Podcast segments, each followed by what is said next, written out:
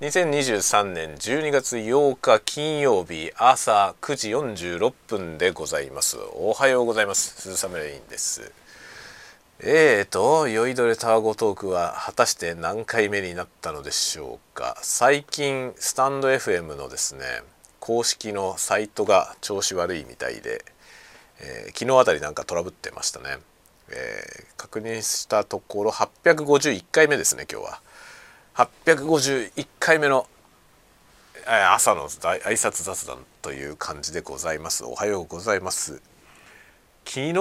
あたりちょっと暖かかったんですが今朝はだいぶ冷え込んでおりますね。で僕はですね実は今日は休暇でございます。お休みをいただいております。振り替え休暇。あのまあ今ですねだいぶその労働環境のね、まあ、働き方改革というのが言われるようになりましていろんなところが厳格になりましたんで休日出勤をするとですねその休日出勤をするにあたって振替休暇を申請しないと休日出勤ができないというふうになったんですね。で、まあ、勤怠管理をまあその勤怠管理システムみたいなやつをね使って勤怠管理をやってるんですけどそのシステムに、まあ、要はその日働いた分のですね、まあ、稼働時間と内訳みたいなですね何をしたのかとかっていうことを登録するんですけどその、まあ、稼働時間の登録がですね何時から何時まで働いたよっていう登録がその日が休暇になってるとできないんですよ。わかります？なので休日に出勤したことを申告しなきゃいけないわけですけど休日に出勤すると休日をまず稼働日に変更しないといけないんですね。稼働日に変更されてないとその稼働時間の設定ができないんですよ。なので休日出勤をするためにはまず振替休暇を取得する必要があるんですよね。振替を休暇を取得すると初めて休日が稼働日に変化するので稼働時間を登録できるようになります。みたいな仕組みになっていてですね。で振替休暇を取るんですが忘れるんですよね。いつを振替休暇にしたのか。で僕はですね先週先週の金曜日12月1日ですね。12月1日の日に休暇でした本当は。全然知りませんでした。忘れてました完全に。なんかどっか前の方で取ったそのね振り替えだったんですよ。休日出勤した分の振り替えが12月1日だったんですけど全然忘れてて気づかないまま働いちゃったんですよね。でフルタイム稼働した後にその稼働登録をしようと思ったらできなかったんです。12月1日は金曜日なのに入らないんですよ。ていうかそもそもねその勤怠の入力画面に行かないんだよね。あれっつって。おかしいんじゃないの？システムおかしいんじゃないの？って言ってたらなんとその日は振り替え休暇でうわ休暇になってるっていうことに気がつきまして。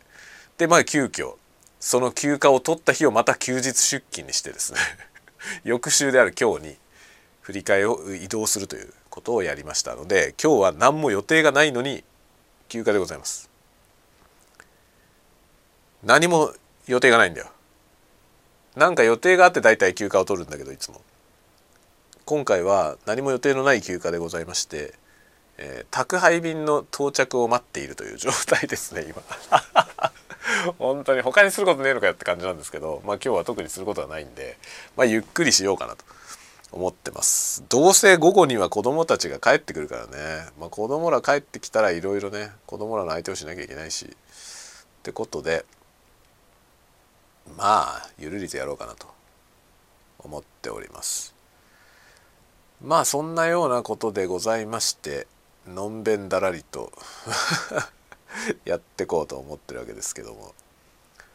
そう。それでねあのコラムの方の仕事はですね第1項を入稿した後に音沙汰がありません。あらって感じですね。多分組んでるね今ね。一生懸命組んで、まあ、イラストをどうしようかなとか多分やってんだと思いますね。でそれがおおむね出来上がってまあそれから出てくるんだと思いますけど僕がねその草案として出してまあ草案として出してるからなんか直してほしいとか変えてほしいとかあれば言ってねっていうニュアンスで出してるんだけどその結局他の要素僕ではない多分デザイナーさんとかとのやり取りをして番組をするということを先にやるのでそれをやってみた後に多分こう原稿をねどうにかしてくれっていう話にここは足んないから足してくれみたいな話が出るまあ出れば出たって感じなんですけど多分その時点でその出たとしても画像の大きさ変えるとかねでなんとかと調整しちゃうんだろうなと思って。という感じでなんか第1項草案として出してるんだけどそのままそれがもう本ちゃんになっちゃうことが多いですね。今回のやつは面白いんじゃないかなと自分でも思います。あのね別にその僕が書いてることが面白いというよりも編集部から依頼されたそのテーマが面白かったってことですね。だからまあね結構なんていうのかな手堅い企画ですね。企画自体が面白ければさもう誰が書いてるかっていうことよりもなんかそのそもそも企画が面白いよねっていうところに落ち着くかなって感じですね。それをこうなんていうのかなその面白さをねマイナスにならないように伝えようっていうのはもちろんありますけどあんまりなんか僕のおかげで面白くなってるわけではないなって感じですね今回のやつは。もうそもそも持ってこられたテーマが面白かったんで、まあ、そこから逃げずに 頑張ったっていうところはありますけどね。あのすごい難しい話だったんでかなりね知識を総動員しないと書けないものでした。まあ、知識って言ったって無駄知識だけどね。という感じのもので、えー、だったので。まあこれがいつ出るんだろうな。なんか12月の多分3週目くらいに発行されて年内のお仕事は終わりという感じになりますね。また年明けから書いていくという。コラムをね連載コラムとして書いていくという感じですね。もう何年やってるの？12年ぐらいやってますね。いや長く続いていてありがたいことです。というような仕事も一応やっております。あとねそのまあそのなんだろう自身のキャリアプランみたいな話なんですけどそのね、まあ、僕ぐらいの年でもまだ将来的にどうなりたいみたいなのが一応あるんですよね。まあ、今やってる仕事をそのままもう終わりまでやるって感じではなくて将来的にもう一段違うところにこう行きたいなと思っていて最近それをですねいろんな人に言い始めました。いろんな人にね僕こういうふうに思ってんだよねっていうことを言うようにしてます。これはね結構なんか僕が今までこうやってきた中でね結構ポイントですね。夢みたいな。夢とかこう希望こういうふうになりたいなみたいな。のがある場合はそれを温めてないで言う。結構ね周りの人に言っておくといいですね。そっからいろんなことつながったりっていうことはありますね。あの人がこういうこと言ってたよみたいなことでね。それでつながってたりすることあるんでなんかこういうことやりたいなっていうことは言っていくといいかなと思っています。まあ、コラムのね今やってるコラム10年以上続いているこのコラムの仕事も、まあ、企画をね編集部に持ってったところからそれやらせてくれと言ってねこうこういうのをやらせてほしいって言って持ってったところから始まったというのはありますね。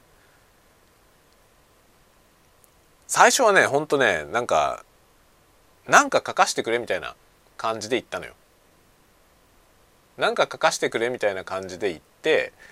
そしたらねあのその時にサンプルで自分がどんなものを書いてきたのかっていうので同人みたいなやつとかねこう作ってたものを持ってって見せたらその同人があまりにも面白かったって言って それでそういうあじゃあこういう方向のやつをね。今までのなんか何かの記事を書くんじゃなくてこの新しくこういう連載を始めましょうみたいな話になってっていうのがもう十何年続いているというねなんかすごいですね。だから同人誌とかもやっとくもんだなと思いますね。本当に。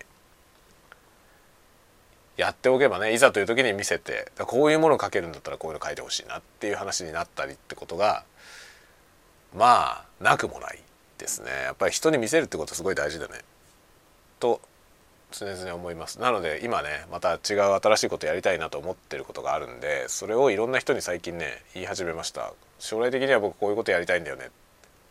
まあそういう方面にもちろんねつながりのありそうな人にこう 言っておく。そしたら「あそうなんですね」みたいな。感じでねどっかにつながる可能性がありますんでいろんなとこに言っておこうと思っております。まあそんな感じで今日はのんびりとのんびりと宅配便を受け取りながらあ暮らそうと。いうところですね。はい。ではではではまた次回のたわごトークでお待ちしております。またね。